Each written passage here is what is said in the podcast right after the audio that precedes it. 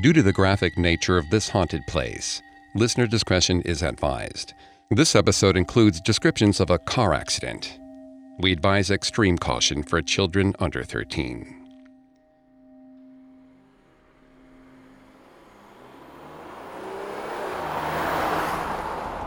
Marnie tried to focus on the road as she drove home from the Willowbrook, but her younger sister, Susie, was being so annoying.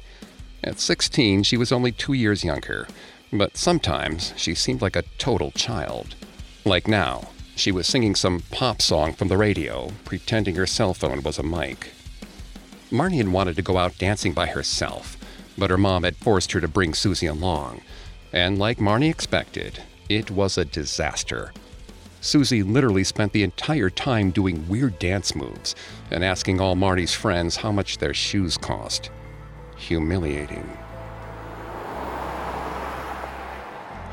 The girls drove down a dark strip of Archer Avenue, lit only by the car's headlights. To their right was the Resurrection Cemetery's massive gate, with crosses embedded on its stone pillars. Susie said they'd better hold their breath so they didn't offend the dead. She gulped in some air and held it. Marnie rolled her eyes. Susie could be annoyingly weird and superstitious. The dead were exactly that, dead. But when she turned to tell Susie this, her little sister said nothing. Instead, she pointed straight ahead and screamed. A young blonde woman in a white, old-fashioned party dress was spinning around in the middle of the road. Marnie slammed the brakes, but it was too late. The car plowed forward anyway. Marnie braced herself for the sickening crunch of a body beneath her tires. But then, she didn't feel or hear a thing. Marnie and Susie scrambled out of the car. The road was empty. Susie turned to Marnie, eyes wide, and told her, "You should have held your breath."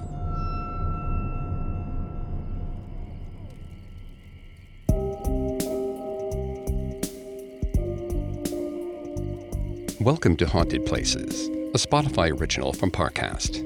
I'm Greg Polson. Every Thursday, I take you to the scariest, eeriest, most haunted, real places on Earth.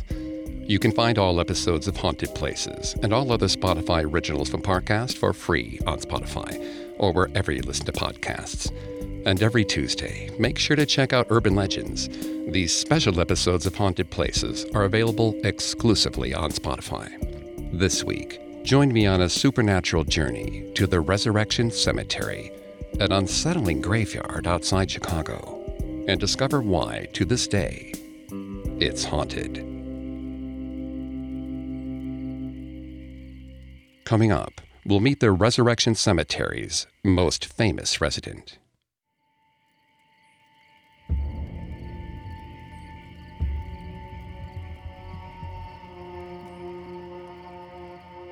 Of all the places we associate with ghosts, cemeteries are perhaps the most obvious. There are so many souls buried beneath the earth, it isn't strange to imagine that some of them might get up for a night and wander around their eternal resting place. But the Resurrection Cemetery in the town of Justice, Illinois, has more bodies than most. Built in nineteen oh four on Archer Avenue, it's one of the largest cemeteries in North America. Situated on a sprawling four hundred acres of land, it holds thousands of crypts and graves. And one of these graves is said to belong to Illinois' most famous ghost. The legend of Resurrection Mary is hotly debated. If you're from Chicago and its surrounding cities, you may have heard more than a few explanations of who Mary is and where she came from. Older residents may say they know someone who knows someone who's seen her. Chicago rap artists sing about Res Mary, and some arguments have gone to fistfights to defend their version of the tale. One of the most popular theories about Mary's identity is that she was a young woman named Mary Bregovy. According to records found by the Chicago Tribune, she died in nineteen thirty-four at age seventeen in a car accident. Mary was buried in the Resurrection Cemetery, and supposedly, the cemetery caretaker at the time believed that the ghost was her. But we don't know that for certain.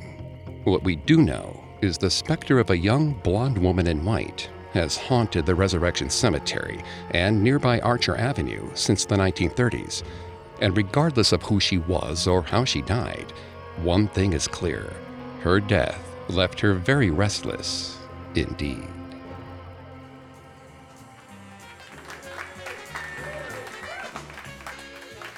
Mary hovered in the doorway, shyly watching her dancing classmates. She had finally made it to the O'Henry Ballroom, but as soon as she set foot in the place, she felt like she didn't belong. She eyed Leela, who twirled about in a stylish tea dress with a cinched waist. Leela's parents didn't mind that their daughter looked beautiful, not like Mary's father, who didn't even know she was there. Mary's father, Aggie, told her that dancing was sinful and only loose women went out at night. But Mary had dreamt of going to a dance ever since she was a little girl. Every Sunday on the way home from church, she would steal a glance through the O'Henry's open door. She'd see dancing women inside, their skirts flying gracefully through the air. Mary often wondered what it would be like to feel and be that weightless. She dreamed about it for years. So when her high school announced they were holding the prom at the O'Henry, she knew she had to go. Aggie would never allow it, so Mary never attempted to ask. Instead, she waited for him to fall asleep after his nightly beer, then slipped out. And now, here she was. But instead of feeling enthralled, she felt out of place. She was wearing her confirmation dress, the nicest thing she owned. Walking up to the ballroom, she felt so pretty in it, with its flowing skirt and neat hem. But now, looking at Leela and the other girls' chic dresses, she felt old-fashioned. Mary turned at the sound of someone clearing their throat to see her classmate Terry standing beside her. He offered her a hand and nodded to the dance floor. Mary grew nervous, worried she wouldn't actually know how to dance. She hesitated for a moment, then slipped her hand into his with a bashful smile. Together they entered the fray, and the music enveloped her. She moved tentatively at first, softly swaying in rhythm. But soon, she moved more easily. She could feel her body being filled with energy. She felt electric. Her limbs moved before her brain could tell them to. Her arms fluttered about, and her hips moved gracefully. She wasn't timid, prim Mary anymore. That Mary was dead, and she'd been resurrected as a dancing queen. She laughed in delight. It was like she'd suddenly been freed. Terry grabbed her hand and spun her around. Her feet swept across the floor effortlessly, until Terry stopped short. Mary stumbled and looked up. He was staring at something over her shoulder. Before she could turn to look, a large, rough hand grabbed her by the arm. It was her father, Aggie. He glared down at her, his jaw clenched and eyes burning. Mary started to explain, but he didn't give her the chance. He dragged her from the dance floor. Aggie pulled her from the warm ballroom and out into the cold. Mary shivered. She left her jacket inside, but she worried that saying so would set Aggie off on a tirade. He smelled like he had more than one beer.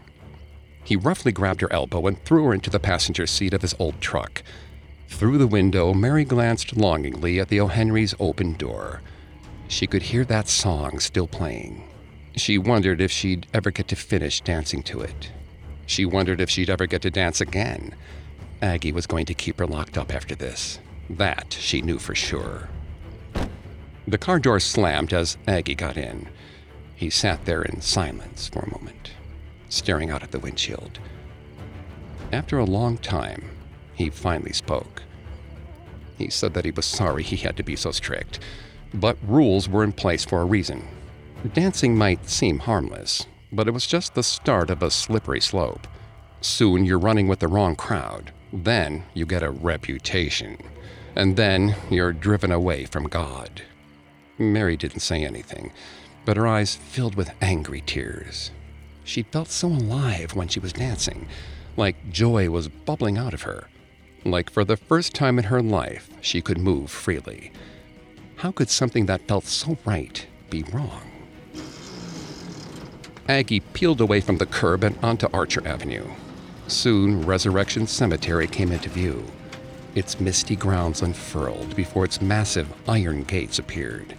They sped past it, but Mary stared at the graves, thinking about how she was alive, but she was also like the dead, trapped in a box for eternity. Mary's stomach suddenly twisted in anger. She never spoke back to Aggie, but she refused to be like one of those corpses, waiting patiently in their wooden coffins. She wasn't going to let him stop her from dancing again. She turned to him, her voice cold, and told him that just because his life was joyless didn't mean hers had to be. Aggie gripped the steering wheel tighter. The veins in his neck nearly popped. The truck sped up and Mary's heart sank. She begged him to slow down, but he just gritted his teeth. Neither of them saw the turn. Mary heard Aggie slam the brakes. The tires screamed, but the truck was going too fast. She felt the truck tilt to the right and teeter there for a moment. She raised her arms to her face in an effort to protect herself, but the truck shot off the road and drove into the ground. She flew through the windshield, glass shards stinging at her arms. For a moment, she seemed to hang in the air, back arched, suspended in free fall. But then, the wind rushed past her cut-up face, and she plunged down. Mary panicked. She tried to move her arms to do something that would break her fall, but her limbs just fluttered about. She had no control over her movements, but strangely, they felt graceful, swan-like. She relaxed slightly at the thought. It almost felt like dancing, even as her body hit smack against the ground.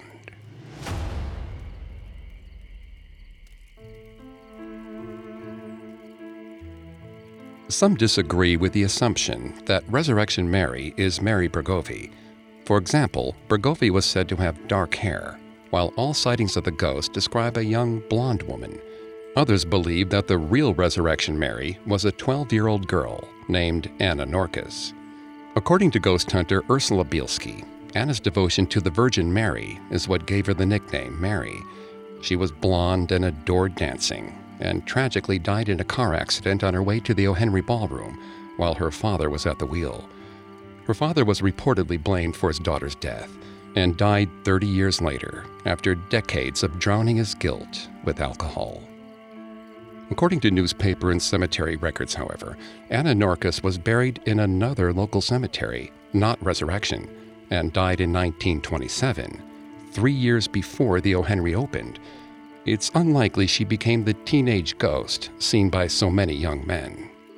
While we know that both Mary Bregovy and Anna Norkus died in car accidents, we don't know much more about either of their lives. So as with many of the details about Resurrection Mary, we can only speculate as to what she was like. Whoever Mary was, it seems the urge to dance has driven her deceased spirit back to the O'Henry repeatedly since her passing. Maybe it took death to finally make her realize where she felt the most alive.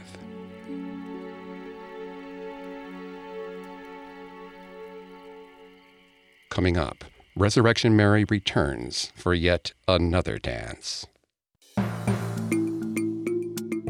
Hi, listeners. It's Vanessa from Parcast. When you think of a criminal, do you picture a killer, a gangster, a thief? I bet you didn't think it could be the little old lady down the street who murdered her tenants. Every Wednesday on my series, Female Criminals, meet the unlikeliest of felons, mothers, neighbors, and unsuspecting lovers with a penchant for dangerous behavior. Discover the psychology and motives behind their disturbing crimes and find out where their story stands today. But that's not all.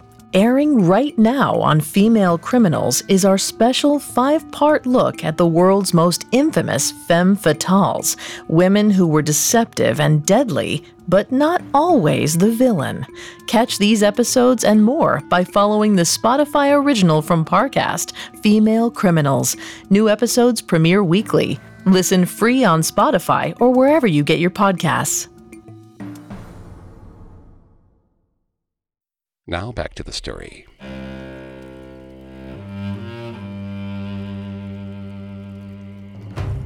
Resurrection Mary has been seen wandering in many places along Archer Avenue. Across the street from the Resurrection Cemetery, a local bar called Chet's Melody Lounge claims to be one of her more popular haunts. They even leave her a Bloody Mary cocktail at the end of the bar every Sunday. But unsurprisingly, Mary's favorite spot is the O'Henry Ballroom. In its heyday in the nineteen thirties, it was a massive eleven hundred person capacity dancing hall and a popular venue for swing bands. The O'Henry was positioned on a secluded spot along Archer Avenue, about three miles from the Resurrection Cemetery. But its location didn't deter customers. Young people came from all over to dance before the big bands of the era, and when the O'Henry was renamed the Willowbrook Ballroom in nineteen fifty-nine, its popularity didn't dwindle, and the new name didn't stop its favorite dancer from returning. David glanced at his reflection in his rearview mirror. He licked his fingers, slicked back his eyebrows, and gave himself a wink. It almost didn't matter that he was flying solo. He felt loose tonight. He turned up the radio and shimmied. David was only twenty-five, but all his friends had started spending their Saturday nights in with their gals.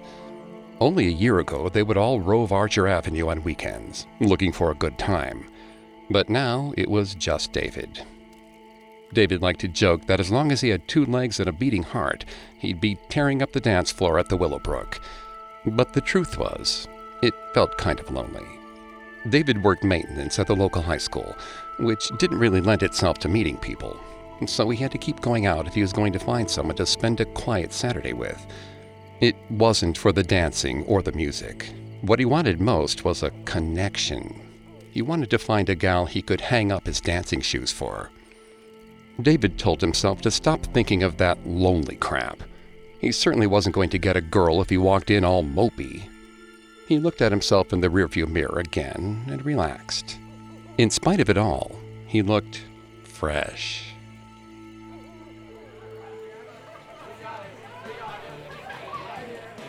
David strode into the Willowbrook, his hands tucked into the pockets of his double-breasted suit jacket. This jacket was his pride and joy. It had taken him months of saving, and he'd gotten it tailored afterward, so it fit just right. It was more than a jacket. It was proof that he was a cool guy, that he was worthy of someone's attention. And he was sure that soon, that was exactly what he'd get. The ballroom was jumping with more good vibes than he could count. Clusters of girls and couples tore up the floor. The band was wailing. David smiled and brushed off the melancholy he'd felt in the car. Tonight would be different. He sashayed into the crowd, putting himself in front of a group of college co-eds. He flashed them a grin, but they just nodded and shimmied away. That pang of loneliness stabbed at his stomach again, but it disappeared when he saw her. A young blonde woman was hanging out by the bar. She wore an old-fashioned white dress with a loose, flowy skirt and looked unsure of herself.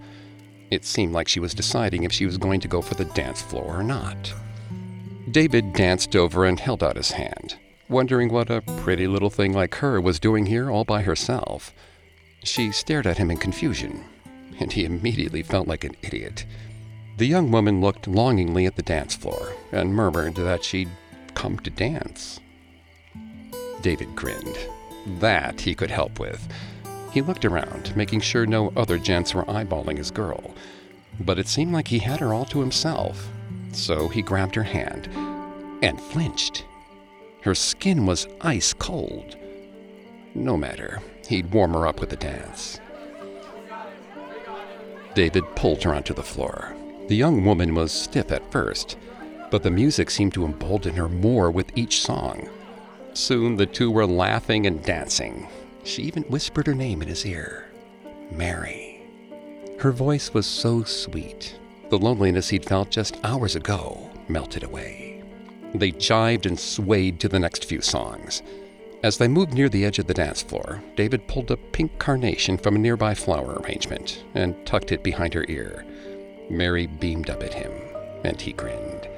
He had to admit, it was pretty slick. A slow song came on, and he pulled her close. Her head rested on his chest, right over his heart. She nuzzled in closer, and he felt his pulse race. He'd never danced with anyone this long. This was more than a quick boogie. Maybe Mary was the girl he could really get to know. Maybe she'd go out with him again. An hour later, the band was winding down, and the dance floor grew emptier and emptier. David found himself asking if he could drive Mary home. He noticed that she looked sadly at the dance floor before she nodded, and when they stepped outside into the balmy summer night, David saw she was shivering. He couldn't have that. He shrugged off his precious double-breasted jacket and draped it over her shoulders with a wink.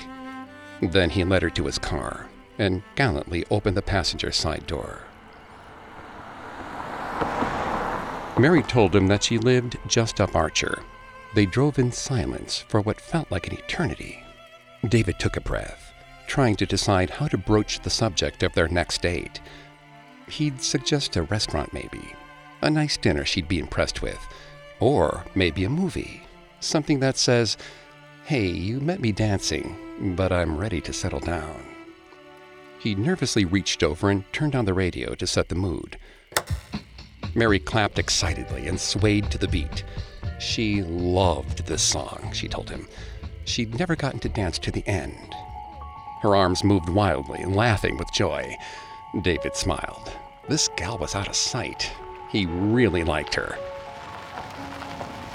A few minutes later, they approached Resurrection Cemetery. David hated this part of the drive. It was downright spooky. There was always mist on the road, and those massive gates with their crosses reminded him of death. He suddenly felt anxious. He didn't know if it was because of the cemetery or if he was nervous he was wasting away their time together. Just ask her out already, he silently urged himself. So he reached over and shut off the radio. Mary let out a chilling scream. Startled, David whipped around to look at her, but as soon as he did, she vanished. David slammed on the brakes and stared at the spot where she'd been just moments ago. He looked at the road in front of the car in confusion, wondering if maybe she'd leapt out of the car. But he'd been looking at her when she disappeared. No door had opened, no window. He sat there, utterly baffled. He shook his head, wondering if he'd been so in his own thoughts he hadn't noticed she'd left. Maybe she knew what he was about to ask and fled. The gates of the cemetery hung open a few feet away, like a gaping mouth. David shivered. Then he saw a flash of white with blonde hair run past the entrance. He felt his heart sink. So she had ditched him, just when he'd been about to go for it. The disappointment was worse than the hurt. And then he remembered. Mary had his favorite jacket. He couldn't take two huge losses in one night. He jumped out of the car. The cemetery was dark, but the moon lit his way. The trees above him shifted in a slight breeze, like they were whispering. He stared at their quivering leaves. He didn't know why, but they reminded him of Mary. He called for her, but all he saw was the dark silhouettes of headstones between the trees. Wind swirled the mist through the yard, and when it cleared, he saw Mary. She was standing very still, looking at a grave a short distance away. He yelled her name again, but she didn't move. David hurried over when he was cut off by another wall of fog. He fought his way forward, squinting through the mist. But by the time it dissipated, she was gone again. He reached the grave she had stood at and stopped. The stone said, "Mary." He frowned at the coincidence before noticing a portrait that was etched above the name. It was of a young, unsmiling woman with light hair. She looked exactly like the Mary he'd just spent the night with. But it was impossible. He'd held her. But even as reason prevailed, sadness overwhelmed him. There was no beautiful girl, no enthralling dance partner. He'd imagined the whole thing. His loneliness rushed back, hitting him like a tidal wave. But just as fresh tears blurred his vision, he noticed some fabric lying on the grass beside the gravestone. It was his jacket.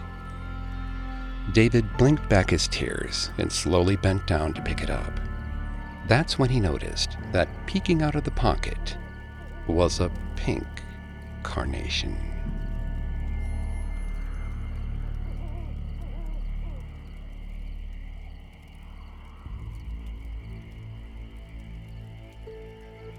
Of all the eyewitness accounts of Resurrection Mary, perhaps the most peculiar came from a young man named Jerry Paulus. One evening in nineteen thirty-nine, Jerry went to a ballroom and ended up spending the entire evening with a very peculiar dance partner. According to this tale, he met a mysterious young blonde woman in white. After the dance, he drove her home, but she disappeared at the gates of the cemetery.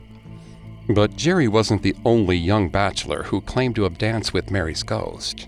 Other witnesses have spoken of finding the sweater they lent Mary, draped over her gravestone. Some even claimed that they went to the address she'd given them the next day, and when an older woman answered the door, she explained that Mary was dead. When Mary's confused date looked into the home, he saw a framed photo on the mantel of the very same girl he danced with. Over the years, these stories would multiply, but though their details may differ, a few things are always the same. The witnesses share a dance with a mysterious blonde woman in white, only to have her disappear without a trace.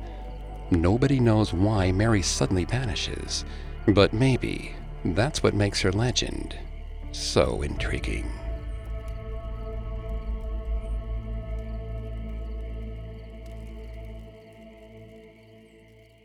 Coming up, Mary breaks free from her gates.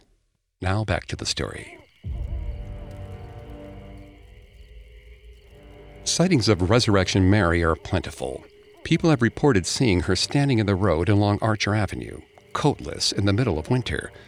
Others describe Mary hopping into their cars at stoplights. Some have even seen her dancing beneath a cemetery monument of the resurrected Christ. She was spotted most frequently, however, in the nineteen thirties, giving further credence to the theory that the real Mary was killed around that time. But in the nineteen seventies, her grave was disturbed, and Resurrection Mary was none too pleased.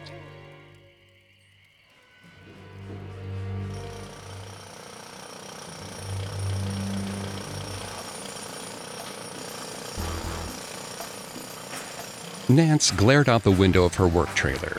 Her team was supposed to be directing an excavating machine between a cluster of graves, but instead, a radio was blaring while they shimmied around like they were out on the town. Nance groaned. Then she cracked the trailer window and yelled at them to cut it out. One of the guys rolled his eyes and reluctantly shut off the radio. It was the end of the day, and Nance had no patience for goofing off.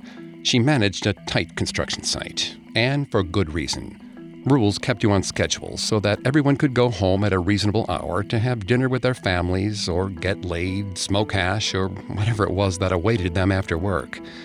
Basically, her guys could have fun when they weren't clocked in.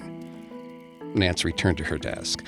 She used to be out there with the rest of them, but she'd been pushed up the ladder through the years, and now she was running her own sites. It was great. And sometimes it meant doing lots of orderly, soothing paperwork. She grabbed her pen. The excavation machine roared outside, and Nance could hear the crack of a few dilapidated gravestones being upended. Even though all the bodies had been relocated, it was still a little unsettling to dig up graves. But it wasn't for her to decide stuff like that. She did the job she was paid to do, break ground for the cemetery's new chapel. The Resurrection Cemetery gave her the heebie-jeebies, with all the literal corpses lying a stone's throw away. Not to mention, it was early winter, and the trees had lost their leaves, making their branches look like bony fingers. In this place, skeletons were above the earth and below it. Even more reason to stick to the rules. When the sun started to set, she liked to get the heck out of there. A loud metallic shriek came from outside. It didn't sound good.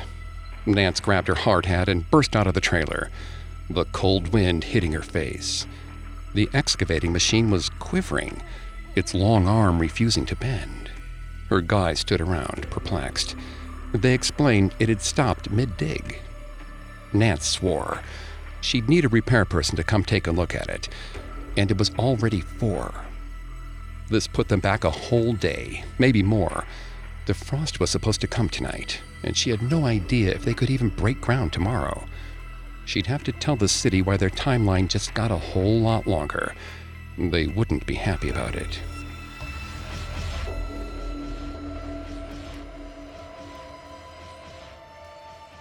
Later that night, Nance huddled over the desk, listening to the news on the radio. She'd sent her team home hours ago, but she needed to finish up the forms for extending the renovation deadline.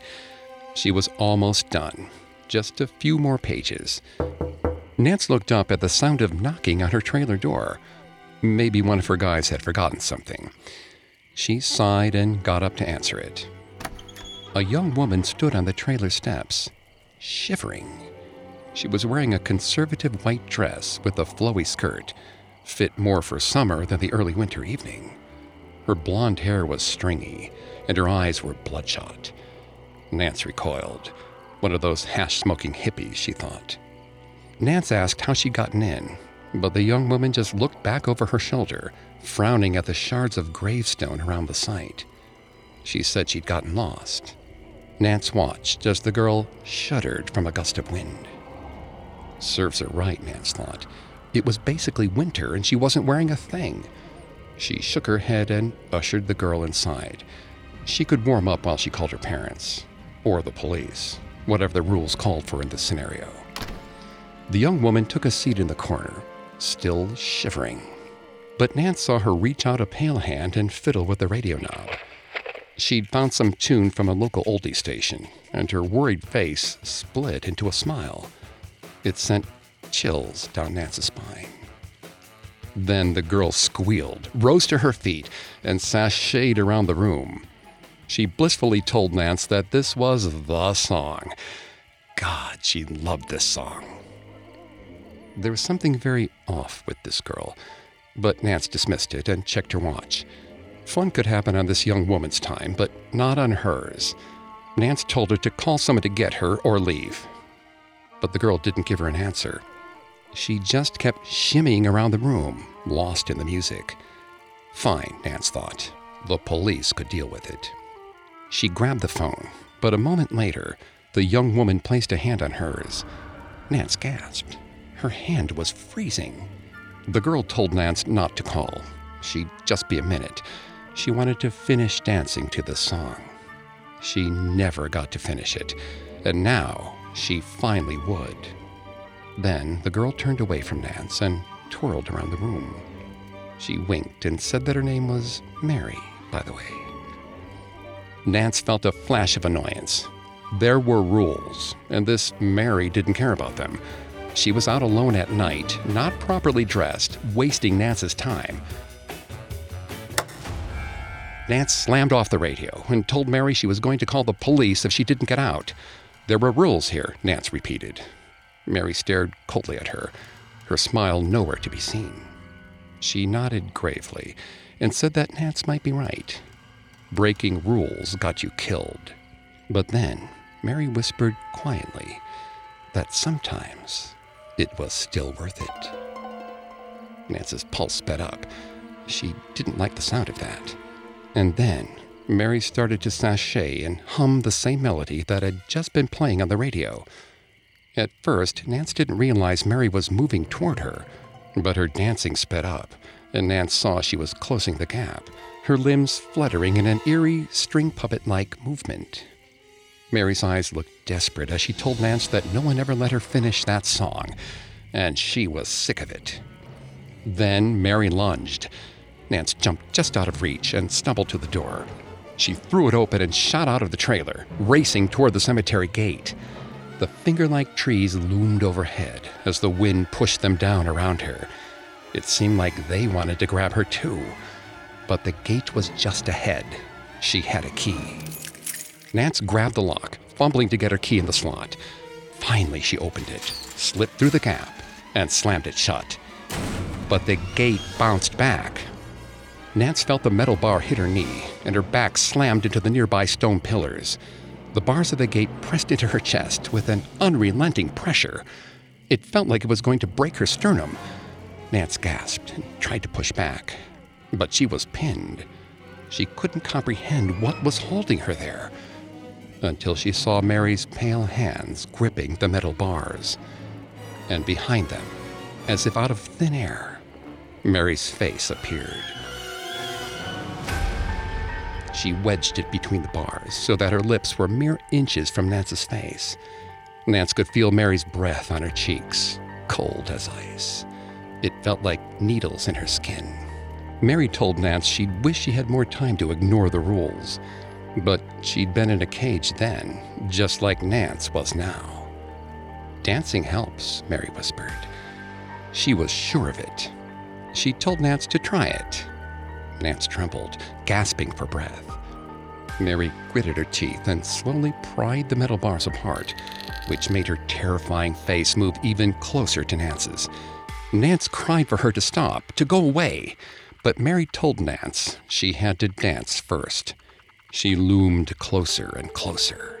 The bars pulled apart further and further. "Dance," Mary ordered. And then Mary began to hum that song she'd been singing earlier. Nance shut her eyes tight. Mary was crazy, she thought. But if it helped free her, she'd do anything. Nance couldn't move her chest or her arms, but her legs were unpinned. She half-bobbed her hip to Mary's humming. Mary's volume grew and grew, and soon Nance was swaying her hips to her rhythm. Nance's pulse slowed. She kept her eyes shut, trying to concentrate on moving whatever limb she could to make Mary happy. And as she did, she felt her body loosening up just a little. She tilted her head in time to Mary's melody and managed to flutter her hands to the beat. Finally, she heard Mary's song slow to its climax and finish altogether. Nance's body pitched forward suddenly as the gate swung free. She scrambled to her feet, ready for whatever Mary threw at her next. But she was gone.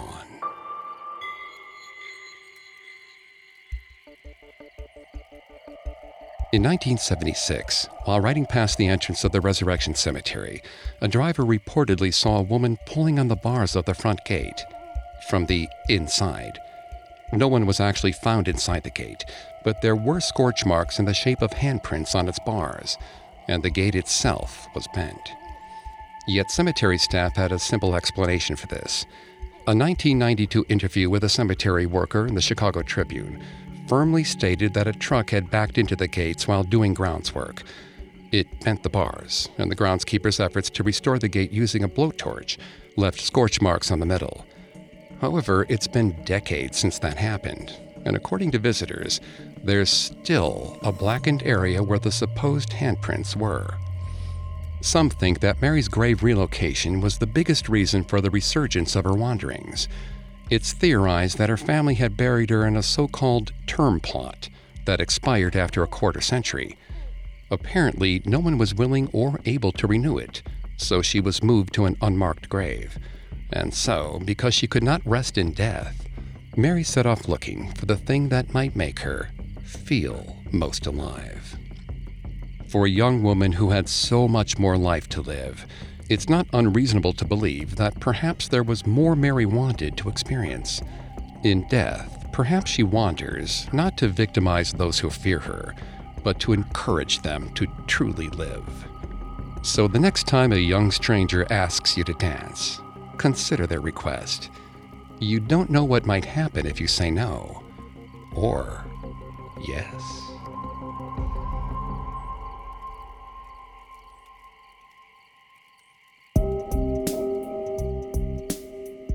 Thanks again for tuning into Haunted Places. We'll be back on Thursday with a new episode. And don't forget to come back on Tuesday for our Urban Legends series, available only on Spotify. You can find more episodes of Haunted Places and all other Spotify originals from Parcast for free on Spotify. I'll see you next time.